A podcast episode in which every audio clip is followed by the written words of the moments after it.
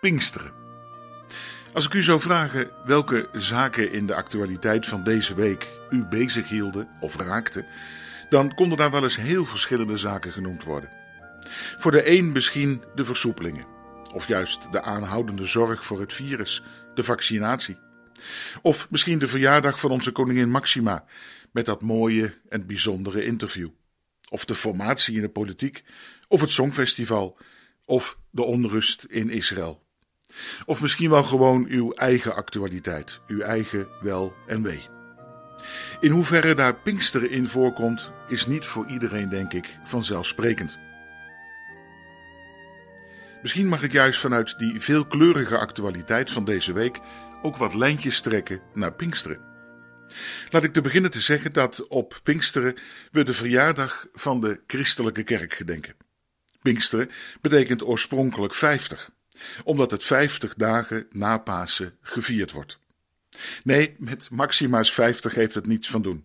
Hoewel, bij haar huwelijk de predikant, dominee Terlinde, las uit de prachtige, ontroerende geschiedenis van het Bijbelboekje Rut, dat ook vaak met Pinksteren, een oorspronkelijk feest van de eerste oogst, gelezen werd. Rut speelde zich namelijk ook af in de oogsttijd. Op het moment dat een weduwvrouw met haar schoondochter Rut, die ook weduwe was geworden, uit een ver vreemd land terugkwam naar Israël voor een nieuwe toekomst. Een toekomst die Rut mocht vinden door met een zekere welgestelde Boas te trouwen. De woorden van Rut naar haar schoonmoeder toen ze aankwamen in het land waren: Uw land is voortaan mijn land en uw God mijn God. Volgens mij is dat eerste zeker bij Maxima ook werkelijkheid geworden en vond ze, net als Rut, in een nieuwe land voor haar nieuwe toekomst. Wat het geloof betreft, verwees ze, zoals velen denk ik ook wel met haar, naar die zoekende en tastende Bob Dylan. De vergelijking met Rut was toch wel terecht, denk ik. Als een Bijbelboekje immers van integratie, nieuwe kansen, openstaan voor elkaar, elkaar staal leren verstaan en spreken.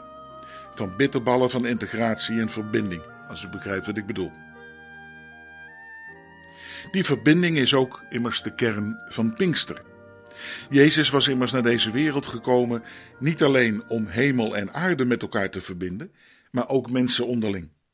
En toen Jezus naar de hemel was teruggegaan, had hij beloofd dat de volgelingen van hem, de kerk, het niet op eigen kracht zouden hoeven te doen, maar juist mogen leren vertrouwen op die hemelse, duurzame energiebron van Gods geest.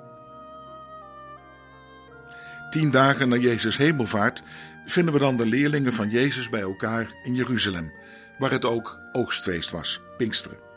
Het was gebruikelijk dat de eerste opbrengst van de oogst, zeg maar zoals bij ons de eerste aardbeien, asperges of haring, naar de tempel gebracht werd.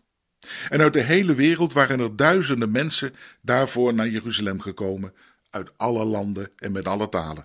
Het Songfestival was er niks bij. En op dat moment komt er een geweldige windvlaag en worden mensen in vuur en vlam gezet, omdat ze horen spreken over de grote daden van God. Duizenden mensen verstonden in hun eigen taal wat God voor hen persoonlijk betekende en lieten zich als volgelingen van Jezus dopen. Het feest van de eerste oogst werd het feest van de eerste oogst van de christelijke kerk. En dat is met vallen en opstaan doorgegaan tot op de dag van vandaag. Nee, van onze eigen kracht kunnen we het lang niet hebben, maar van de Heilige Geest, die Gods betekenis en waarde in ons leven telkens doet verstaan, elkaar ook doet verstaan, en ons wijst op vergeving, barmhartigheid, en ons dagelijks vernieuwen wil om meer en meer in woord en daad in de geest van Jezus te leven. In de Heilige Geest deelt tegen God ook prachtige vruchten met ons, om in ons leven tot bloei te laten komen zoals liefde, blijdschap, vrede, geduld, vriendelijkheid, goedheid, trouw, zachtmoedigheid en zelfbeheersing. Daar zouden we toch enthousiast van mogen worden, mensen. Niet om dat allemaal voor onszelf te houden, in de handtas van de kerk, zeg maar, maar juist om het ook uit te delen in deze wereld. Want wie jarig is, deelt immers uit. Niet alleen onze koningin Maxima was jarig deze week, maar ook een van onze kleinkinderen, die nu voor het eerst ook naar school mocht. En vol enthousiasme liet hij zien wat hij allemaal gekregen had op zijn verjaardag, maar ook van zijn eerste schooldag. Heerlijk, dat eerste enthousiasme.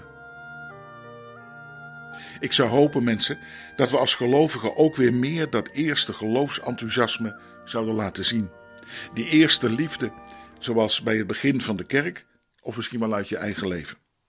Om met dat bekende lied te zeggen: Samen in de naam van Jezus heffen we een loflied aan.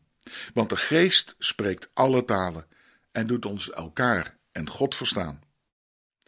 En met een serieuze kwinkslag naar Bob Dylan zou ik zeggen: In die wind van Pinksteren, van Gods geest, liggen de antwoorden, liggen kracht en troost voor jou en voor mij. Blowing in the wind, in the wind of God, my friend.